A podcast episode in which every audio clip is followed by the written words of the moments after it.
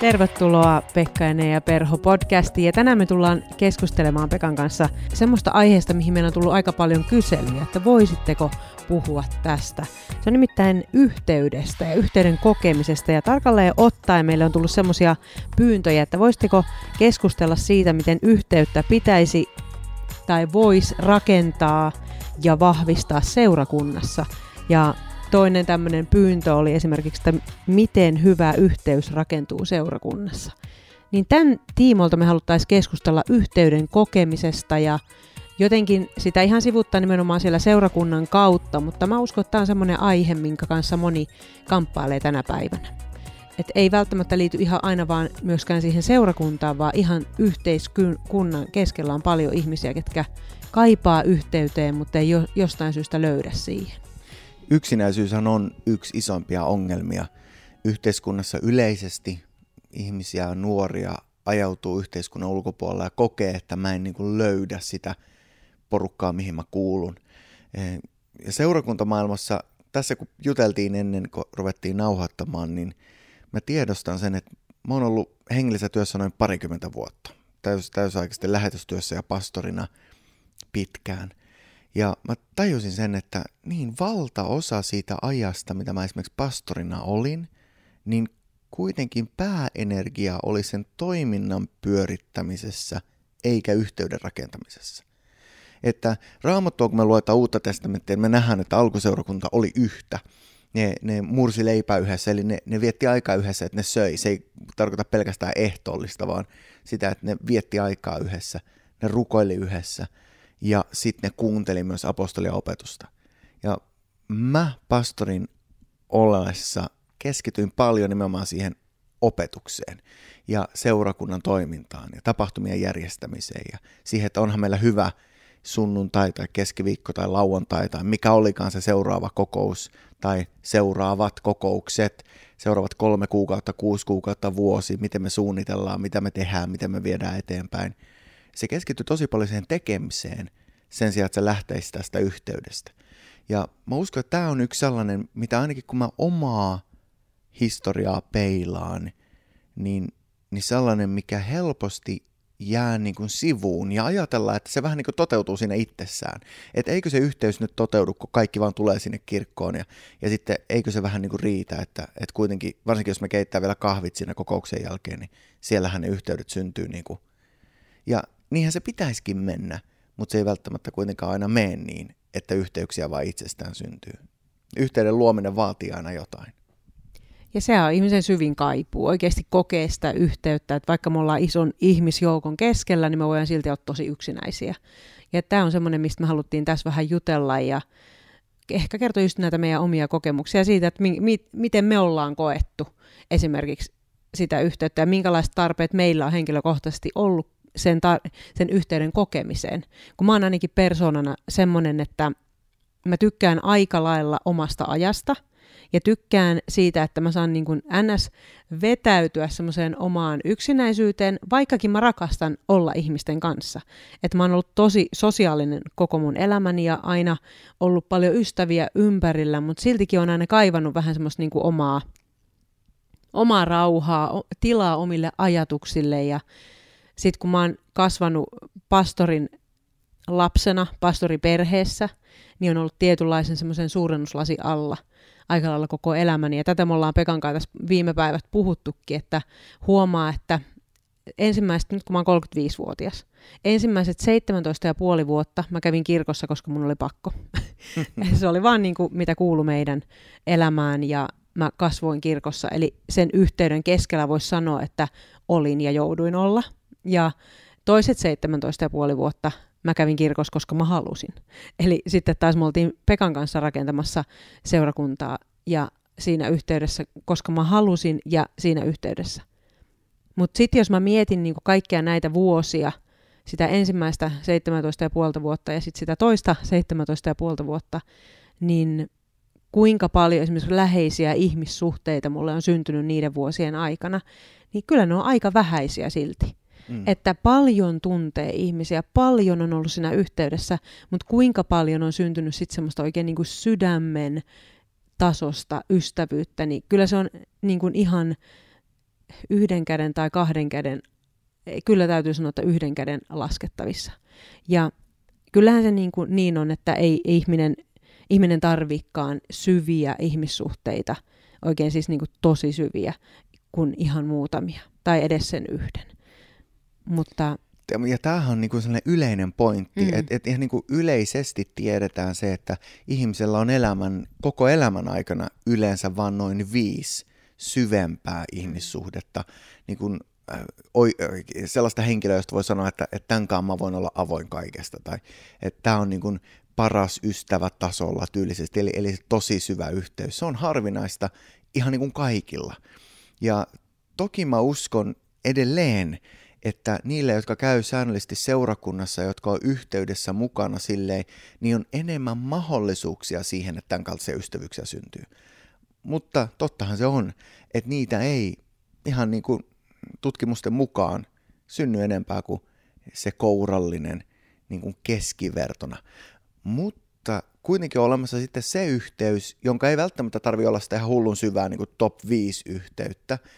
Jokainenhan meistä kaipaa kuitenkin niin kuin yhteyttä ja avoimuutta ja sitä, että voi keskustella ja tulla kuulluksi, kuulla ja kulkea rinnalla eri ihmisten kanssa. Ja siinä mä uskon, että pienryhmät on se avain. Että mä oon lukenut tosi paljon, mä rakastan lukea eri kirjoja ja kuunnella äänikirjoja, opiskella niin paljon kuin mahdollista. Ja 2 sellaista pääalaa, varsinkin kun mä olin pastorina, niin mitä mä paljon halusin opiskella, oli ensimmäinen johtajuus. Luin niin paljon johtajuuskirjoja kuin mä vaan löysin. Ja toinen oli kommunikointi. Eli miten kommunikoida sellaisella tavalla, että se tulee kuulluksi se sanoma. Ja nämä 2 oli sellaista, mitkä mä näin tärkeänä siinä tehtävässä pastorina ollessa. Miten johtaa seurakuntaa mahdollisimman hyvin sellaisella tavalla, että kaikilla on mahdollisuus löytää oma kutsumus ja kukoistaa siinä. Ja toisena, miten kommunikoida sellaisella tavalla, että se sanoma ei ainakaan jää mun huonosta kommunikoinnista kiinni, vaan että se tulisi kuulluksi. Ja mielenkiintoista johtajuuskirjoissa, mä nostin muutaman tähän, Ledare i Guds rike, Olof Edsinger, Utveckla ledaren inom dig, A Next Generation Leader, Leadership, the Spirit and the Structure. Sikahyviä kirjoja kirjoitetaan johtajuudesta, hengellistä johtajuudesta. Ja Raamatussahan johtajuus on aina sitä, että ei yritetä olla se, joka on kaikista näkyvin, vaan Raamatussa johtajuus on verrattavissa puutarhuriin, joka silloin kun se hoitaa puutarhaa hyvin, niin kukat kukoistaa, hedelmäpuut kantaa hedelmää ja hyvän puutarhurin jälki on se, että se puutarha pääsee sen täyteen potentiaaliin. Ja hengellisestä johtajuudesta on avain, että miten seurakuntalaiset pääsisivät täyteen potentiaaliin. Mutta hirmu helposti siinäkin tulee vaan kyse siitä tekemisestä, mitä juttuja me tehdään, sen sijaan, että siitä yhteydestä, mitä me voitaisiin rakentaa. Sama kommunikointikirjojen kanssa, Communicating for a Change. Yksi parhaista on John Maxwell, joka kirjoittaa paljon johtajuudesta, kirjoittanut sellaisen kirjan kuin Everyone communicates, few connect. Ja mä uskon, että meillä on paljon puhetta, mutta vähän sellaista, mikä menee sydämeen. Paljon puhetta, mutta vähän sellaista, missä tunnetaan se yhteys. Everyone communicates, few connect. Miten me löydetään se hetki, kun we connect? Ja totta kai me halutaan se meidän kokouksiin, missä 1 puhuu ja 1000 kuuntelee. Mutta ennen kaikkeahan se tapahtuu silloin, kun on se pienryhmä. Ja me ollaan yhdessä tässä läsnä. Ja mä en yritäkään kommunikoida jollain hyvällä, teknisesti, taitavalla tavalla, vaan ihan vaan aidosti omana itsenä, avaan sydäntä. Silloinhan se yhteys niin kuin löytyy kaikista eniten. Et kaikissa tässä johtajuudessa ja kommunikoinnissa kuitenkin se ydin olisi se, että missä se sydän tulee kuulluksi. Ja missä mä myös kuuntelen sen toisen sydäntä. Ja sitä ei voi tapahtua siinä kokouksessa, jossa on 10 tai 100 ihmisiä läsnä. Se täytyy tapahtua pienemmässä porukassa. Ja tämähän oli yksi avaimista, miksi me haluttiin aloittaa Nouse ja loista -työ. Että voitaisiin mahdollistaa se, että yhteyttä voisi tapahtua enemmän. Kyllä, ja toi tuommoinen yhteyden kokeminen, se tietyssä mielessä vaatii myöskin semmoista luottamusta siltä jokaiselta yksilöltä, että haluatko sä heittäytyä vähän niin kuin siihen yhteyteen ja silloin kun siihen uskaltaa luottaa ja nojautua tai kun kokee, että se on turvallinen yhteys, niin silloin sitä huomattavasti niin kuin siihen sitä saa paljon enemmän. Mm. Ja tämähän on niin kuin ihan totta, että jos vaikka miettii nyt tälleen, että kun mun pää on niin täynnä näitä psykologisia tutkimuksia ja terapeuttisia työmuotoja, kun sitä nyt tällä hetkellä opiskelen, niin se oli hauskaa, että jossakin tutkimuksessa on myöskin nähty, että seurakunnatkin voi käyttää eri kiintymyssuhdemalleja ihan huomaamattaan, ihan tiedostamattaan. Eli jotkut seurakunnat voi kiintymyssuhteen lailla ilmentää esimerkiksi turvatonta ympäristöä, ja tämä ei ole nyt ollenkaan päässäämään mitään seurakuntaa, vaan se tapahtuu monesti silleen huomaamatta, että jos me esimerkiksi meidän johtaminen ei ole sensitiivistä, jos meidän johtaminen ei ole johdonmukaista, niin silloinhan syntyy esimerkiksi kiintymyssuhteessa, jos vanhemmuus ei ole sensitiivistä tai johdonmukaista, niin se luo turvattomuutta. Niin helposti myöskin ihan yhteisöissä voidaan johtaa sillä tavalla, mikä ei ole sensitiivistä ja johdonmukaista, joka luo semmoisen olon, että mä en ole turvassa. Mm. Tai että mulla ei ole turvallinen olo jakaa mun elämää. Mm. Eli seurakunnillahan ihan valtava vastuu myöskin siinä, että kuinka me luodaan semmoinen ilmapiiri, missä ihmisten on helppo luottaa ja kokea sitä turvaa. Ja niin kuin täytyy sanoa, että kun me molemmat ollaan seurakuntatyötä tehty monta vuotta, Pekka 2 vuosikymmentä, ja mä lähelle sitä, niin se seurakunnan johtaminen ja seurakunnan työntekijänä oleminen ei ole helppoa, koska säkin oot vaan ihminen. Mm-hmm. Eli annetaan paljon anteeksi siitä, miten seurakuntia johdetaan ja miten sitä yhteyttä pyritään luomaan, mutta kyllä seurakunnalla on silti se vastuu siitä, että millä lailla me tehdään tilaa niille yksilöille kokea sitä yhteyttä. Se on totta, mutta sitten mä nostasin sen vastuun vielä sieltä seurakunnalta ja johdolta ja siitä, että miten muut voi saada aikaan mulle yhteyttä, mulle niinku henkilökohtaiselle tasolle. Mm. Että miten mä voisin olla luomassa yhteyttä tai löytämässä yhteyttä. Ja tässä mä niinku ajattelen, että oikeasti se, ei kukaan voi luoda yhteyttä sulle niin, että sä koet sitä. Sun täytyy itse heittäytyä siihen peliin mukaan. Just näin. Ja on hirmu helppo niin kuin osoittaa sormella ja ajatella, että no pitäisi tehdä vielä lisää. Ja sitten pastorina tiedän sen taustan, että tuntuu siltä, että on venynyt jo ihan kaikkea, tehnyt jo sen 70-89-tuntisen työviikon. Ja sitten vielä tulee se puhelu. Ja just sillä hetkellä siihen pitäisi pystyä vastata ja pitäisi pystyä sielu hoitaa. Ja ei kellään ole niitä voimavaroja, mitä siihen tarvitaan. Ja mä uskon, että jokaisella yksilöllä on loppupäästä vastuu omasta elämästä. Mm-hmm. Ja omasta perheestä, omasta läheisistä. Ja siitä näkökulmasta niin pienryhmän aloittaminen on yksi parhoita tapoja löytää yhteys. Mä muistan, kun mä tulin uskoon 17-vuotiaana, mulla ei ollut yhtäkään uskovaa kaveria. Ei ketään, ketä mä tunsin koko mun kaupungissa. Mulla oli yksi kaveri, jonka tiesi, että se oli tullut kanssa uskoon, joka asui Göteborgissa. Mä siis asuin Trollhättanissa silloin. 70 kilsaa vähän reilut välimatkaa meidän välillä. Ja ei mennyt montaa kuukautta, kun mä olin takaisin samojen vanhojen kavereiden kanssa tekemässä samoja juttuja, mitä mä tein ennen kuin mä tulin uskoon. Kunnes 2 mun kaveria tuli uskoon silloin, kun mä olin 18. Ne ei ollut mulle läheisiä yhtään sitä ennen, mutta sen jälkeen me ruvettiin hengaamaan melkein joka päivä. Ja me vaan mentiin kaveriporukalla, yksi niistä asui omillaan, mentiin sen luo yleensä, hengattiin vähän aikaa ja rukoiltiin yhdessä. Ja that's it. Ja sitten kun meidän kaverit kysyivät, että hei, mitä te teette? Niin mä sanoin, että no me mennään Juhan luo, tai me mennään sinne tai tänne, me mennään Petrin luo. No mitä te siellä? No me varmaan rukoillaan. No haluatko tulla mukaan? No voisin mä tulla mukaan. Ja silleen meidän kaverit, jotka oli kaukana Jumalasta, halusi ruveta tulemaan mukaan, vaikka ne tiesi, että me tullaan hengaan ja rukoilemaan. Ja noin puoli vuotta myöhemmin mä muistan, kun me istuttiin yhden kaverin olohuoneessa ja mä siinä sanoin, että hei, rukoillaanko taas? Ja sitten me ruvettiin rukoilemaan, joku siellä rukoili. Ja mä rupesin laskemaan siinä huoneessa, että meitä on tässä yli 30 tyyppiä. Ja tää ei ollut minkään seurakunnan aloittama juttu. Mä en ollut mennyt pastorille, eikä meidän porukka ollut mennyt jollekin hengelliselle työntekijälle kysymään, että saataisiko me ruveta rukoilemaan kotona. Se oli meille itsestään selvää, että me saadaan. Totta kai. Sehän on hyvä juttu vaan. Ja se, että kavereita rupesi tulemaan mukaan ja porukka rupesi kiinnostumaan Jumalasta, ihmisiä rupesi tulemaan uskoon, vaan sen kautta, että me kokoonnuttiin kotiin, hengattiin ja rukoiltiin. Ja mä oon jälkeenpäin miettinyt, että se oli yksi niinku hedelmällisimpiä jaksoja mun elämässä, missä se ei vaatinut hirveästi etukäteisvalmisteluja, hirveätä niinku valoja asettelemista ja savukoneiden järkkäämistä. Ja, niinku, se oli vaan se, että me tultiin yhteen. Kukaan ei edes virittänyt kitaraa. Me vaan niinku oltiin. Ja se on niin kuin sitä ydintä, mitä me nähdään Uudessa testamentissa myös. Ne kokoontu kodeissa ja ne kokoontu seurakunnalla. Ja kyllä se vaati sen, että me sanottiin kaveriporukalla, hei, mennäänkö tonne? Tuutteko meille?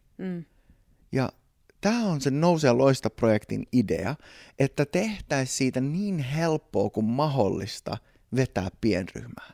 Että sä voisit itse aloittaa ryhmän sun kavereitten kanssa. Just sä, joka kuuntelet tätä nyt, voit olla se tyyppi, joka teet sen aloitteen. Että hei, mä menen sinne nousealoista.fi ja valitsen sieltä jonkun sarjan. Siinä on nyt just julkaistu Ville Pitkäsen uusi, aivan huippu I Love My Bible-sarja. Siellä on Jake Lindqvistin sarja, siellä on mun ja sun pitämä elämäntarkoitussarja, siellä on Ellie Meklinin sarja, siellä on tulossa lisää. Niklas Niemelältä tulee sarjan marraskuussa. Työkaluja, 6 jakson sarjoja. Sä voit valita yhden, kutsua kaverit kokoon, keittää kupin kahvia, tai jos sä et juo kahvia, niin mitä vaan muuta. Ja pyörittää se elokuvan. Tai sinun ei ole pakko edes kokoontua kotona, tai voitte mennä pyörälenkille, ihan mitä vaan. Sulla on vapaus käyttää tätä työkalua rakentaakseen yhteyttä. Ja tämä on aika hyvä tekosyy niin kun tulla yhteen. Mehän aloitettiin Nouse ja loista -ryhmä nyt, ja ihan huippuporukalla, ei tarvitse yksityiskohtia kertoa, ei olla pyydetty lupaa, että paljastetaan, ketä siinä porukassa on. Mutta se oli hyvä tekosyy kokoontua. Ja ihan sikahyvä opetus. Me katsottiin Jake Lindqvistin sarjaa ja tosi hyvää keskustelua. Siellä on siis ryhmänjohtajaopas myös, missä on kysymyksiä, mitkä herättää sitä keskustelua. Mutta meillä oli ihan hullu hauskaa. Me oltiin, juteltiin, naurettiin, lopuksi rukoiltiin. Ja sen ei tarvii olla rakettitiedettä, seurakuntayhteyden rakentaminen. Kun seurakuntahan ei ole se kirkkorakennus, vaan se on uskovat ihmiset, jotka kokoontuu yhteen. Seurakunta voi kokoontua kodissa ihan yhtä hyvin kuin se kokoontuu kirkkorakennuksellakin. Ja se voi olla ihan yhtä arvokasta ja joskus jopa sydämen tasolla syvempää yhteyttä kuin mitä se sunnuntai-kokous, vaikka se sunnuntai onkin tosi tärkeä. Ja toi on niinku musta niin mahtavaa, kun se lähtee orgaanisesti syntymään, niin kuin tämä teidän nuoruudessa kokoama jengi. Että se on niinku niin orgaanista, missä oikeasti vaan ollaan yhdessä. Ja sitten, mitä toi tekee yksilötasolla jokaiselle yksilölle? Ihan varmasti rohkaisee, tuo iloa elämään, tuo merkitystä elämään, ja ei ole tarvinnut mistään pinnistää tai allekirjoittaa jotain sopimuksia, että nyt tämä pienryhmä lähtee tai käydä koulutuksia siihen. Että et siinä niin kuin matala, niin se kynnys on niin matala, että et siihen pystyy kuka vaan. Ja mä muistan tulevan tässä mieleen niin kuin justiin tämä, kun me 10 vuotta melkein asuttiin Kanadassa ja ensimmäiset vuodet, muistatko mitä meille sanottiin aina? Ensimmäiset vuodet. Joo. Just relax. Just relax. Ja se tuli toisella painotuksella. Se ei ollut niin kuin, että just relax, vaan se oli silleen oikeasti niin kuin tyypit relax. Et me tultiin Suomesta tikkuperseessä. Me tultiin vähän eri lailla, kuvattiin tätä meidän tilannetta, mutta me tultiin aika jäykällä fiiliksellä, vaikka aika rentoja oletettiin olevamme, mutta sitten kun sä menet toiseen yhteisöön, sä menet toisenlaiseen kulttuuriin, missä on paljon rennompi fiilis. Siellä sunnuntaikokouksen jälkeen pistettiin takka päälle, jalat kattoon ja naurettiin yhdessä. Kyllä.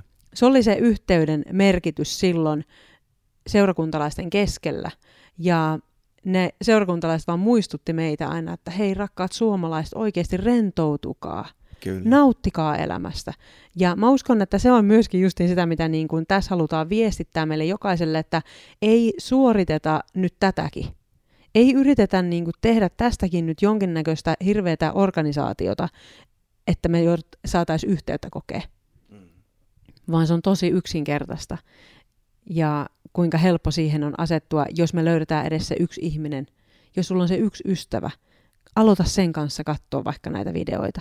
Tai kun sä meet salille, mun isä sanoi, että hän kuuntelee salilla yksin näitä pienryhmämatskuja, mitä me ollaan Nousealoista sivuille valmistettu ja sanoo, että hän hymyilee siellä itekseen, koska se antaa niin paljon semmoista sisältöä ja se antaa niin paljon rohkaisua siihen arkeen. Kyllä, materiaaleja voi kuunnella missä vaan, mutta just tuo yhteyden rakentaminen, että se voi olla vaan, että sä kutsut sen yhden kaverin. Ja sitten kun te olette kokoontunut pari kertaa, niin ehkä teille tulee mieleen joku toinen, että hei, mehän voitaisiin pyytää sekin tyyppi tähän mukaan. Ja hei, nuokin vaikuttaa siltä, että nekin vois ehkä tykätä tästä. Se rakentuu orgaanisesti ja silloin se rakentuu parhaiten. Ei tarvitse yrittää niin kuin olla se pelastaja jollekin. Tämä on niin kuin sellainen yleinen mentaliteetti, väitän, että ihan maailmanlaajuisesti, ei vaan suomalaisilla, että me ajatellaan, että jos mä otan jonkun vastuun, vaikka pienryhmän johtamisen, niin sitten mun pitää varmistaa, että se yksinäinen tyyppi seurakunnassa löytää yhteyden. Ja mä en vaan yhtään, niin kuin, meidän kemiat ei yhtään synkkää, mä en yhtään tule toimeen sen kanssa, mutta mun on varmaan sitten pakko vaan kutsua se ja pakko niin kuin pelastaa se sieltä yksinäisyydestä ja pakko yrittää tehdä jotain. Ja sitten siitä pienryhmästä tulee suorittamista ja kun te olette kokoontunut pari kertaa, niin sen jälkeen on silleen, että en mä jaksa tätä enää. Sen sijaan, että se lähtisi vaan siitä, että ollaan ja hengataan ja katsotaan, ehkä ensi kerralla kokoonnutaan teillä ja sitten noilla. Ja kynnyksen pitää madaltua ja mä uskon, että silloin kun se madaltuu, niin silloin pienryhmiä voi syntyä paljon nopeammin ja paljon enemmän. Totta kai pienryhmäkoulutus on hyvä asia ja se, että se tapahtuu seurakunnan kautta, on hyvä asia, mutta monesti me laitetaan niin isoja niin kuin kynnyksiä sille, että sä voisit olla tekemässä jotain. Että se kun joku, joka kiinnostuu siitä, katsoo niitä kynnyksiä ja miettii, että no, ei musta varmaan sit oo. Nouse ja loista tekee sen tosi yksinkertaiseksi. Sä saat käyttää noita sarjoja ihan vapaasti, ihan missä vaan, ihan kenen kanssa tahansa. Ja yhdessä te voitte löytää syvempää yhteyttä. Miten sit seurakunnassa, tai oliko sulla Nea joku ajatus tähän vielä? Joo, ei, kun mä sitten mietin, niin kun, että ollaanko me vastattu näihin kysymyksiin aika lailla silleen, ollaan puhuttu nimenomaan yhteydestä, mutta kun, vaikka kysyttiin just, että miten sitten se hyvä yhteys rakentuu seurakunnassa, niin kun mä nyt mietin tätä asiaa, niin kyllä mun mielestä ollaan tässä nyt pyöritty nimenomaan ton teeman äärellä, vastattu siihen, miten meillä jokaisella yksilöllä on oma vastuu myöskin siihen yhteyteen astumiseen ja on hyviä työkaluja, mitä voi käyttää, ilmaisia semmoisia matalan kynnyksen työkaluja, mitä voi käyttää. Että kyllä niin kuin mä uskon, että tässä on aika lailla niin kuin sitä meidän neuvoa siihen, että kuinka siellä seurakunnassa löytää sitä yhteyttä. Että siinä ei ole kyse vaan siitä palvelupaikasta, millä sä palvelet Jumalaa tai sitä yhteisöä, vaan nimenomaan siitä, että sä saat kokea merkitystä sun elämässä. Palveleminen on tärkeä, tosi hyvä asia. Ja se, että sä oot mukana jossain tiimissä esimerkiksi, voi olla avain siihen, että sä löydät syvempää yhteyttä. Mutta se pelkkä palveleminen ja yhdessä tekeminen ei ole vielä kuitenkaan sitä syvempää yhteyttä. Se syvempi yhteys avautuu vasta silloin, kun me kommunikoidaan. Eikä vaan kerrota, mitä mieltä me ollaan, vaan niin kuin tuo kirjan titteli sanoo, Everyone communicates, few connect. Että milloin sä saat sen connectionin, milloin sä löydät sen yhteyden. Niin mä uskon, että jokainen meistä voi miettiä taaksepäin vaikka viimeisiä viikkoja tai kuukausia, ja sieltä nousee muistoon sellaisia hetkiä, että siinä oli yhteys, siinä oli yhteys, siinä oli sellainen keskustelu, missä tapahtui jotain enemmän kuin vain informaation vaihto. Ja palvellessa seurakunnassa se usein on se informaatiovaihtotaso, millä me kommunikoidaan. Se on hyvä taso, me saadaan hommia aikaiseksi, mutta välillä mä ajattelen, että ehkä meidän pitäisi saada vähän vähemmän hommia aikaiseksi ja vähän enemmän yhteyttä aikaiseksi. Ja siihen pienryhmät on avain. Ja se, että sä voit aloittaa oman missä vaan, milloin vaan, enää ei ole niinku tekosyyttä siitä, että sulla ei voisi olla yhteyttä. Kutsu se yksi tyyppi siitä ryhmästä, missä te palvelette, ja aloittakaa siitä. Ehkä tähän rohkaisuna tähän loppuun haluaisin vaan sanoa sellaisen ajatuksen, että mitä enemmän sä haastat itseä avoimuuteen ja yhteyteen, sitä enemmän sä tuut huomaamaan semmoista, mitä rikkautta rupeaa valua sun elämään. Et mä oon meidän seurakunnassa ollut jonkin verran, olin auttamassa tuolla ruokapalvelussa, siellä on ihan mahtava tiimi palvelemassa ja tosi uskollisia palveluja, niin kuin aivan mielettömän uskollisia vanhempia ihmisiä ja nuorempia ihmisiä, ketkä joka ikinen päivä on lastaamassa ja lataamassa siellä ruokapalvelu. Siihen tulee joku 1,000 litraa maitoa ja ne on siellä niin kuin uskollisesti joka ikinen päivä. Se on aivan äärettömän tärkeä palvelumuoto ja mielettömän hieno asia. Joo, ja siinä kun nämä ihmiset siellä palvelee päivästä toiseen ja mä olin siellä joitakin kertoja heidän kanssa palvelemassa, niin ei tullut vaihdettua juurikaan mitään niin kuin siihen elämään liittyvää. Et mä mietin, että mihin tämä hiivapurkki pistetään ja mihin nämä jauhot laitetaan ja kohta tulee jonoa ja palvellaan vähävaraisia seinäjokelaisia. Mutta sitten mä teinkin sellaisen tempun, että mä oon päättänyt, kun mä käyn aina silloin täällä vielä seurakunnalla, vaikka en töissä siellä on, niin käyn jotakin asioita hoitamassa ja mä tiedän aina, että siellä se ruokapalvelun jengi on ja siellä on semmoinen ihan aivan ihana vanhempi pariskunta, ketkä sitä johtaa ja mä teen aina semmoisen päätöksen, että mä voisin kävellä sen salin läpi ilman, että mä käyn kellekään moikkaa tai sitten mä voin mennä eteisen kautta, missä mä tiedän, että tuo Matti ja Sirkku on. Niin mä aina menen sen eteisen kautta ja mä näen siellä Matin, niin hymy tulee heti huulille molemmilla ja mä käyn aina jututtamassa ja vaihtamassa muutaman sanan. Ja mä oon huomannut, että se on ollut aivan ihania hetkiä, missä mä annan ehkä 5 minuuttia. Me vaihdetaan kuulumisia ja me jaetaan elämää sen muutaman minuutin ajan. Mutta se on antanut ehkä vielä enemmän kuin itse palvelupaikka, missä mä olin siellä niitä jauhoja lajittelemassa. Just se sydämen kohtaaminen. Ja tämän esimerkin kautta mä halusinkin rohkaista teitä, että niin kuin haasta itseä. Ota niitä pieniä hetkiä, juttele ihmisten kanssa, kysy mitä niille kuuluu. Ja ei niiden tarvitse sun parhaaksi kaveriksi tulla. Ei me Matinkaan varmaan tulla vapaa-ajalla hirveästi kahvilla käymään, mutta meillä on ne muutamat minuutit, missä me vaihdetaan kuulumisia.